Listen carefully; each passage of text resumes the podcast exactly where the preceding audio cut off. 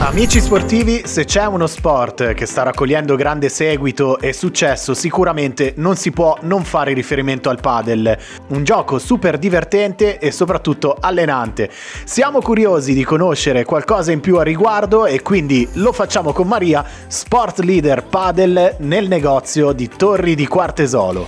Ciao a tutti. Ciao Maria, sport leader padel. Passione però nata quando? Beh, Fin da bambina il mio sport passione è stato il tennis, finché appunto non ho scoperto il padel tre anni fa direttamente nel nostro negozio, in quanto abbiamo un campo situato proprio all'esterno. Eh, fin da subito mi sono innamorata di questo sport, tanto da non riuscire più a farne a meno. Anzi, partita dopo partita ho deciso di fare di questa passione un lavoro e sono diventata un'istruttrice di primo grado riconosciuta dalla FIT. Beh, fare della propria passione un lavoro è davvero qualcosa di fantastico e ovviamente dimostra quanto ne sei appassionata e soprattutto l'impegno e la costanza che hai impiegato in questo sport. Poi l'aspetto più bello è quando ci si innamora completamente di qualcosa che in origine nasce veramente per gioco, senza grandi aspettative ed obiettivi. Sì, poi il padel è divertente e immediato, quindi basterebbero 5 lezioni per riuscire a fare una partita senza problemi con gli amici e poi già dalla prima volta chiunque è in grado di mandare la pallina dall'altra parte della rete. E questo è già confortante. Anzi, forse, forse hai già convinto un po' di persone domani ad iniziare. A proposito, quali sono i primi passi per iniziare ad avvicinarsi al padel e quali sono gli step che si affrontano, no? Di volta in volta, come l'allenamento, l'apprendimento dei colpi, oltre ovviamente a quello di trovarsi un compagno barra compagna, visto che si gioca spesso in coppia. Le fasi dell'apprendimento in ordine sono controllo, direzione, profondità, effetti e per ultimo velocità. La potenza nel padel infatti non conta molto se non riesci a controllare il colpo e oltre alle lezioni il mio consiglio è di fare più partite possibili, confrontandosi con giocatori anche più forti per poter imparare sempre qualcosina in più. Infine, la cosa fondamentale nel padel è sbagliare il meno possibile e colpire forte solo quando si è in posizione comoda e si è sicuri di poter chiudere il punto. È comunque il padel uno sport che possiamo definire recente o comunque esploso in questo periodo in Italia.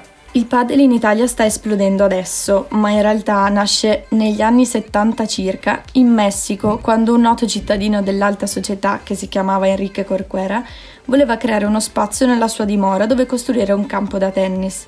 Trattandosi però di uno spazio limitato, decise di usufruire di una piccola area delimitata da alcune murature. E così nasce il padel.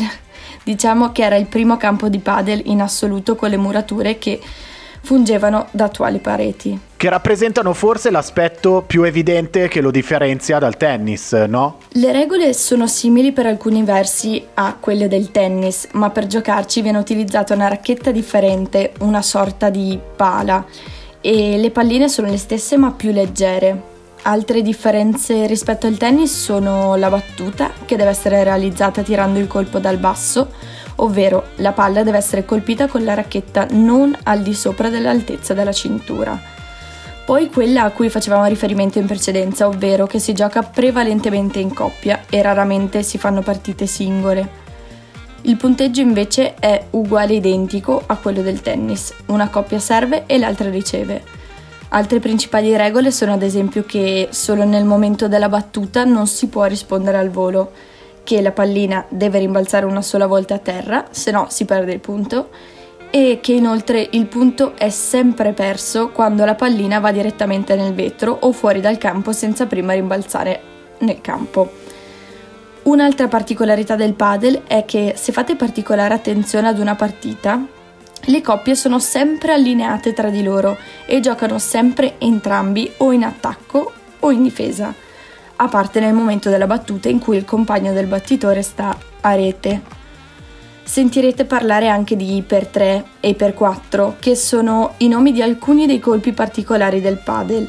Il per 3 è chiamato così perché la pallina dopo aver rimbalzato nel campo esce dalla parete laterale alta 3 metri e il per 4 la pallina dopo aver rimbalzato nel campo esce dalla parete posteriore che è alta 4 metri. Maria, che dire, praticamente ci hai spiegato parte del regolamento. Senti, ma ok che non si tratta del tennis, anche se in qualche modo ne è imparentato, ma i tennisti sono ovviamente eh, quelli più avvantaggiati no, in questo sport. E poi Sì. soprattutto lo consiglieresti a chiunque? Cioè, secondo te è uno sport che è veramente per tutti? I tennisti sono effettivamente avvantaggiati su molti aspetti, però su altri meno. Il vetro, ad esempio, un tennista ci mette molto più tempo a concepirlo rispetto a chi non ha mai giocato a padel. E se dovessi descrivere il padel con tre aggettivi? Immediato, facile e socievole. Consiglio davvero a tutti almeno una volta di provare il padel e sfido chiunque a non innamorarsene.